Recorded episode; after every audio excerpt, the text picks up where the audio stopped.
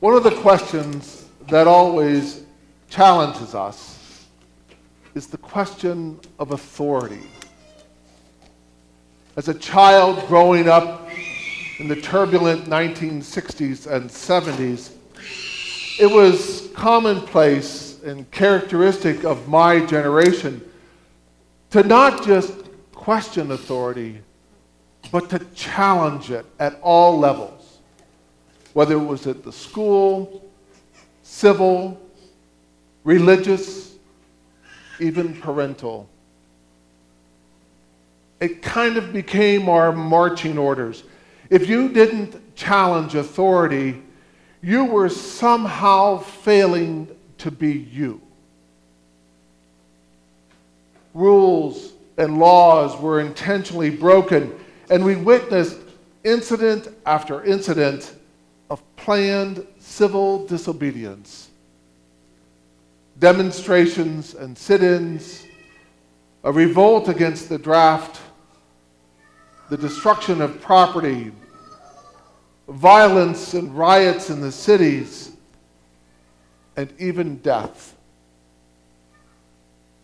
The shootings at Kent State and the assassination of Bobby Kennedy and Martin Luther King Jr., they shocked the nation. Vietnam and Watergate, they became the poster children for the abuse of authority and the breakdown of order, which had brought peace and prosperity to the nation, was now in disarray. And the institutions which had guided the society for decades were now thought to be evil. Even the family was under attack as children sued their parents and the courts denied parents their rightful authority to decide how to raise their children. All authority was beginning to be concentrated into the individual. And you weren't really free unless you had complete control over everything from birth to death and all living between. Forty years later, we're still asking the same question about authority, but we've kind of changed the terminology a little bit, and we couch it in the phrase, the right. Today's questions are about the government's right to impose its will in health care, a woman's right to kill the child in her womb, the right to decide when I want to end my own life, the rights of people to redefine marriage, and the right to practice one's own religion. See, exercising a right is exercising one's authority. We may think this is a relatively new phenomenon, but it is really a question which has haunted humankind since our creation. It is a question which is at the very root of our beings. We need to know what is authority and what purpose does it serve? Who has authority and how am I supposed to respond to that authority? As I thought about these questions, I wondered where I could look to find, help me find the answers. So, ironically, I had to turn to an authoritative source or sources. And I first looked at my trusty dictionary to help me understand the definition of the term. And obviously, it speaks about a power or a right to command and to enforce laws. It also implies an ability to transfer that power to another person. But hidden deep in the definition is a connection to its root word, auctor, which means author or creator. So the right or power to command, it's inherent to the person who is the author or creator. In today's gospel, we hear the people remarking about Jesus as one who teaches with authority and how he has the power to command even unclean spirits. Jesus is acknowledged as the one who has authority, one who even the powers of nature and the powers beyond our human limits obey.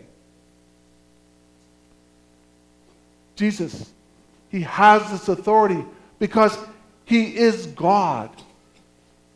And through him, all things are created. As author and creator of life, Jesus has all authority and all power, even the power over death. We acknowledge that belief every week when we profess our creed.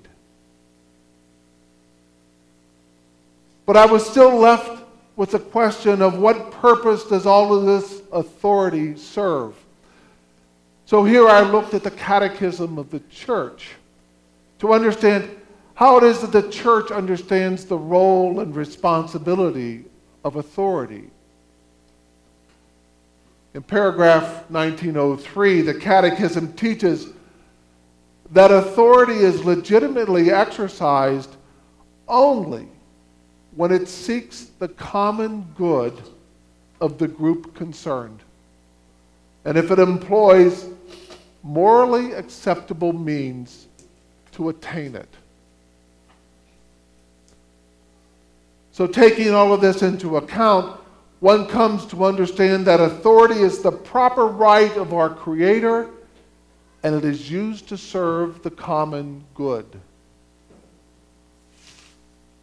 Now, reflecting upon the life of Jesus, his teachings, and his actions, we see that he always uses his authority for our good.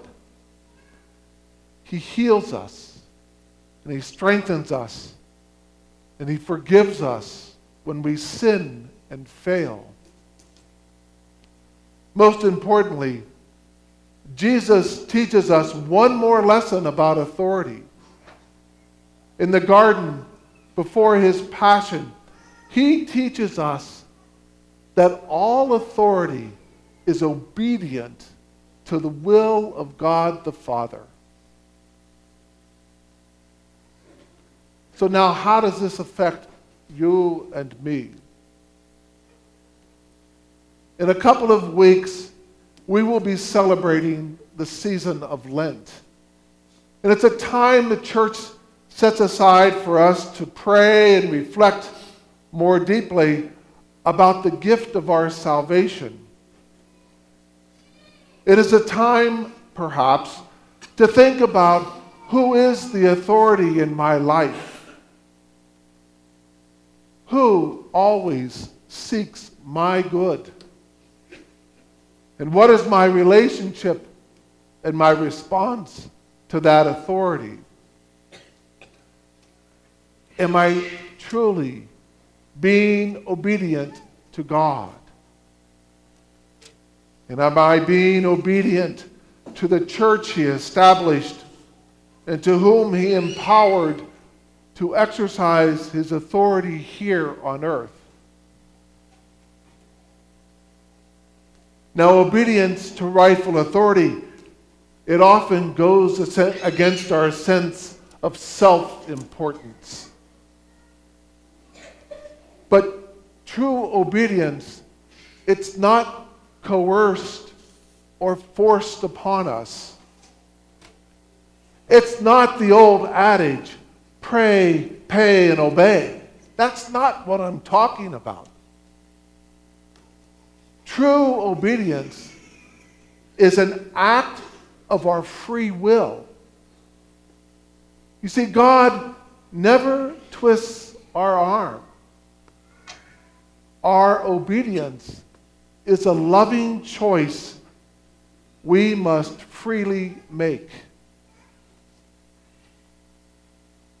God is the source of all goodness and love, and the creator of all that is visible and invisible is worthy of our obedience.